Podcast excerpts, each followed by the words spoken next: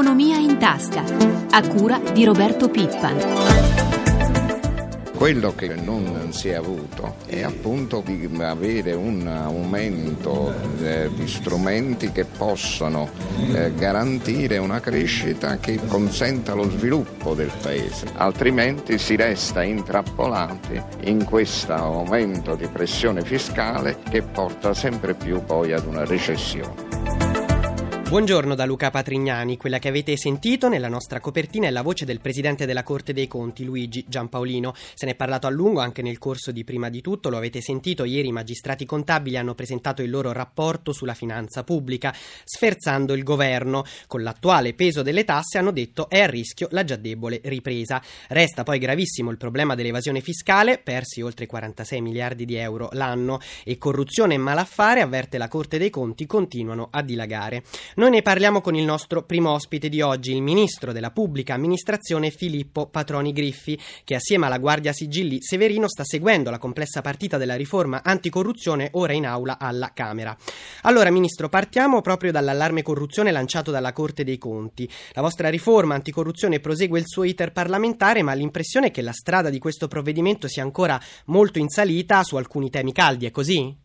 No, io credo che si stia procedendo, il disegno di legge è complesso, però ci sono molte cose positive. Sono già state approvate le norme che prevedono delle misure incisive e dettagliate per eh, contrastare in prevenzione della corruzione, prevedendo che in certe aree a rischio vengano adottati da tutte le amministrazioni dei modelli e delle misure speciali come la rotazione degli incarichi o come la mappatura di queste aree a rischio per renderle particolarmente trasparenti che credo potranno essere molto utili. E poi sostanzialmente è stato anche trovato un accordo, anche se non è stato ancora votato l'articolo, che prevede delle incompatibilità per chi abbia ricoperto cariche elettive o politiche negli enti, incompatibilità rispetto al conferimento successivamente alla carica di un incarico dirigenziale nello stesso ente. Resta il tema degli arbitrati però dove non si è trovata ancora la quadra. Su questo oh, i gruppi parlamentari hanno presentato degli emendamenti, in effetti questo emendamento è accantonato e i gruppi stanno discutendo tra loro. Ma a suo parere come ha ventilato qualche forza politica ci sarà bisogno della fiducia su questo provvedimento? Questo non, non sono in grado di dirlo. Passiamo alla riforma della pubblica amministrazione. Ci sono stati negli ultimi giorni contrasti fra lei e il ministro del lavoro Fornero sul tema dei licenziamenti disciplinari. La leader della CGL Camusso ha detto non si può dire demagogicamente che pubblico e privato sono uguali, ma insomma alla fine avete trovato la posizione comune su questo? Sicuramente dipendenti pubblici e dipendenti privati vanno tutelati in maniera uguale. Nello stesso tempo bisogna tenere presente che il datore di lavoro pubblico e il datore di lavoro privati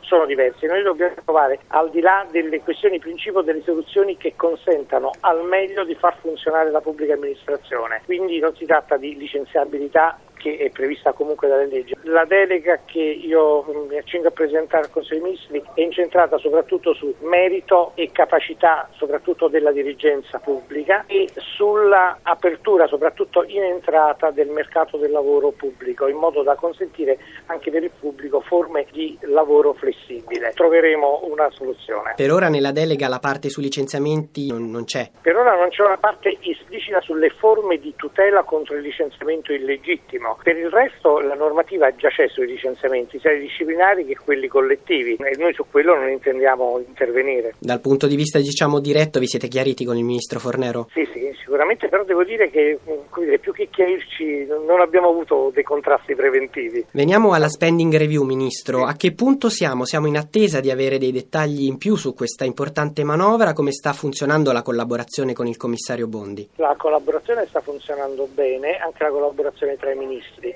Come lei sa lì ci sono due versanti, c'è l'esigenza di alcuni risparmi immediati e c'è poi nello stesso tempo l'esigenza di accompagnare questi risparmi di spesa con una riorganizzazione degli apparati pubblici che sono preposti a quella spesa. Lei pensa che i risparmi di questa spending review potranno andare alla riduzione del peso fiscale o anche lei teme che sia difficile? Noi dobbiamo prima vedere i risparmi e poi potremo deciderlo, non saprei anticiparle nulla al riguardo. Grazie mille allora al Grazie. Ministro della Pubblica Amministrazione Filippo Patroni Griffi per essere stato con noi. Buona giornata. Grazie a loro, buona giornata.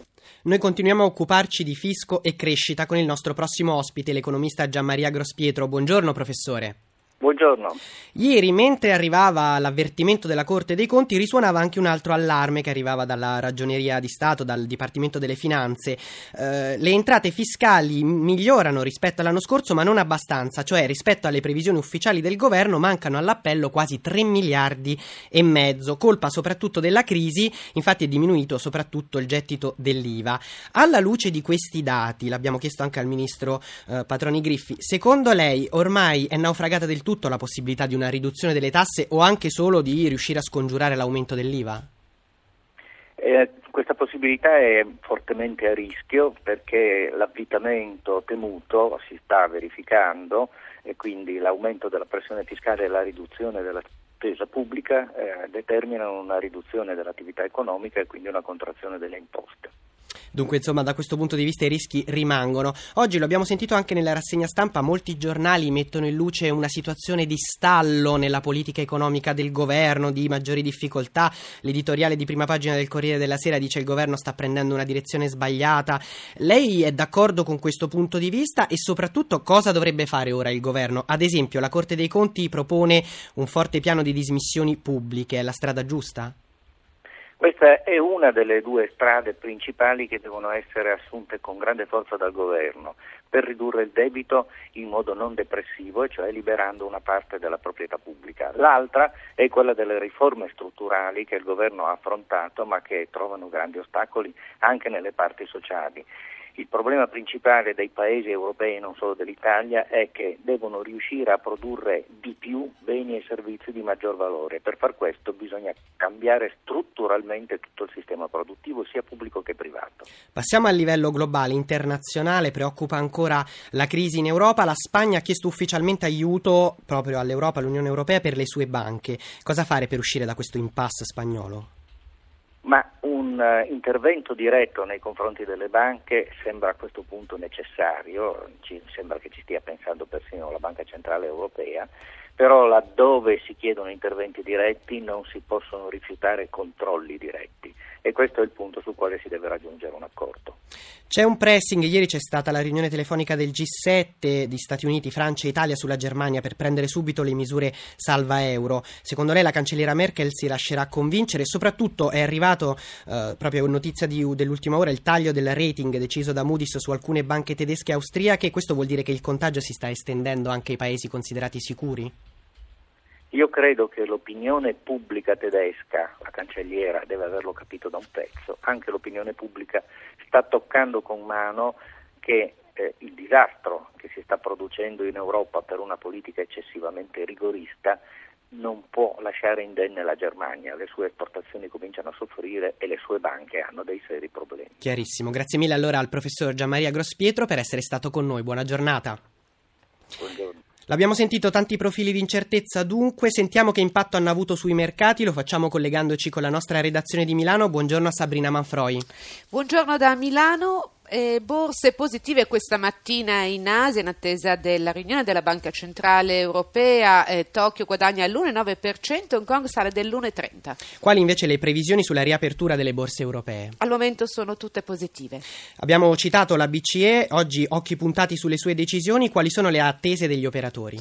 Ma l'attesa è di un taglio dei tassi di interesse di un quarto di punto base, ma in realtà questo taglio dovrebbe essere, secondo la maggior parte degli operatori, rinviato al mese prossimo, mentre oggi potrebbero essere decise misure straordinarie come nuove emissioni di liquidità. Infine ricordiamo da quanto riparte, da che livello riparte lo spread, il differenziale tra i nostri titoli di Stato e quelli tedeschi. Lo spread è sceso ieri a 444 punti base, borse europee tutte positive con l'eccezione di Francoforte che ha perso lo 0,15%, Milano è salita dello 0,63%. Grazie dunque a Sabrina Manfroi dalla nostra redazione di Milano per questi aggiornamenti sui mercati. Ora cambiamo argomento, parliamo di PAC, ovvero Politica Agricola Comune, uno dei capitoli più importanti dell'attività dell'Unione Europea, dato che vale circa 60 miliardi di euro di aiuti e incentivi alle attività agricole. Da molto si discute di una riforma di questa politica comunitaria, l'Italia è interessata a chiudere bene questa riforma, se dobbiamo chiudere male è meglio rimanere come stiamo, ha detto il nostro ministro dell'Agricoltura Mario Catania, che ieri ha partecipato a una riunione sull'argomento del Consiglio informale in Danimarca. E noi siamo collegati proprio con il ministro Catania. Buongiorno e grazie per essere con noi.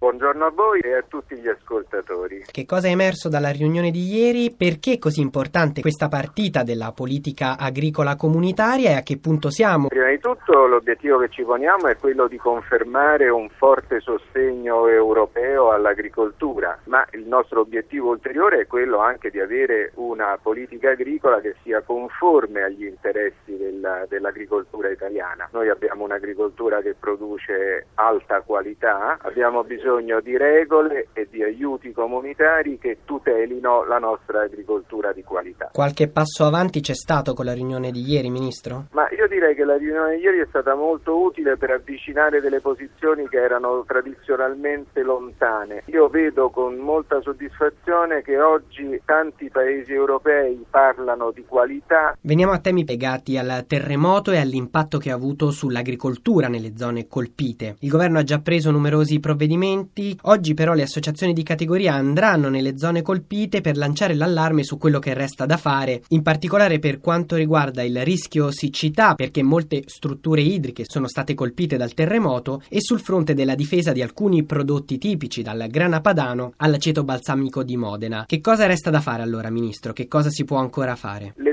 misure che abbiamo adottato finora io ritengo che siano sufficienti per un primo impatto, ma probabilmente richiederanno ulteriori interventi nei prossimi mesi. Per quanto riguarda alcune produzioni di qualità, in particolare il parmigiano reggiano e il grana padano, abbiamo preso alcuni immediati interventi diretti a dislocare il prodotto che era presente nei magazzini. Adesso bisognerà fare qualche cosa di più, ho anche convocato i rappresentanti della grande distribuzione organizzata per chiedere il loro sostegno in attività straordinarie tendenti a collocare meglio le produzioni danneggiate. Ho avuto una buona disponibilità da parte loro e quindi sono abbastanza fiducioso. Grazie mille allora al Ministro delle Politiche Agricole Mario Catania per essere stato con noi. Buona giornata e buon lavoro. Grazie, buon lavoro a voi.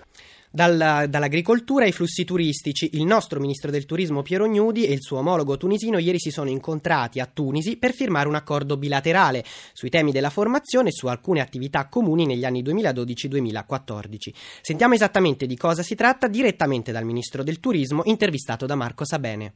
Noi come Italia abbiamo voluto dare un aiuto alla Tunisia nel settore del turismo, che costituisce una dei principali fonti per il loro prodotto nazionale lordo. Questo accordo si incentra soprattutto per un aiuto a formare gli operatori turistici della Tunisia. Verranno coinvolte anche le università e dei centri di esperti per interventi proprio formativi nel settore turistico? Certo, a tutti i livelli, perché si passa dal, dalla, dalle fasi come tipo il cuochi camerieri arrivare al, al, manager del turismo. Ecco Ministro, sicuramente alla base di questo gemellaggio c'è eh, l'economia dei due paesi. Su cosa insisterete maggiormente? Ci si impegnerà anche a promuovere le istituzioni pubbliche? Certamente aiutando il turismo credo che diamo una mano all'intera economia, ma soprattutto, ripeto quello che dicevo prima, vogliamo aiutarli a formare un personale turistico che sia all'altezza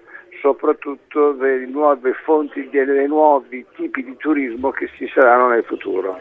Parliamo ora di mercato immobiliare. In forte crescita l'interesse, soprattutto in Oriente, per l'acquisto di case italiane. Una tendenza che vede in prima fila i cinesi, sempre più alla ricerca di strutture di prestigio e qualità nella nostra penisola. A fare la parte del leone in queste compravendite c'è Internet con nuovi servizi mirati ai potenziali clienti dell'estremo Oriente. Sentiamo Enrico Pulcini. Un fenomeno, quello dell'interesse cinese verso gli immobili italiani, impensabile sino a qualche anno fa e che viene favorito soprattutto da quei portali informativi che danno notizie sulle case da acquistare direttamente in cinese. Simone Rossi del portale gateaway.com. Noi abbiamo visto che eh, dal nostro sito noi abbiamo avuto un incremento di, di circa l'80% negli ultimi mesi di, di visite e di, di richieste da, da parte di, cinesi. Questo comunque va a confermare degli altri dati che arrivano ad esempio dalla, dalla Bank of China che dice che circa il 60% dei, dei, cinesi facoltosi comunque si stanno già muovendo per acquistare un immobile fuori dal, dal, loro, dal loro paese. Crede fermamente nelle potenzialità della rete in campo immobiliare anche Ilario Toscano, presidente del gruppo Toscano. Tecnologie sono sicuramente il futuro, soprattutto internet ancora non si è rivelato per quello che realmente può essere anche nel prossimo futuro. Già oggi comunque ci sono dei concreti miglioramenti sia per l'attività di chi appunto opera nel settore immobiliare e anche diciamo miglior servizio per ciò che riguarda la clientela. La pagina economica si chiude qui, grazie a Francesca Librandi per l'assistenza al programma, da Luca Patrignani a tutti voi l'augurio di un'ottima giornata, la linea torna prima di tutto.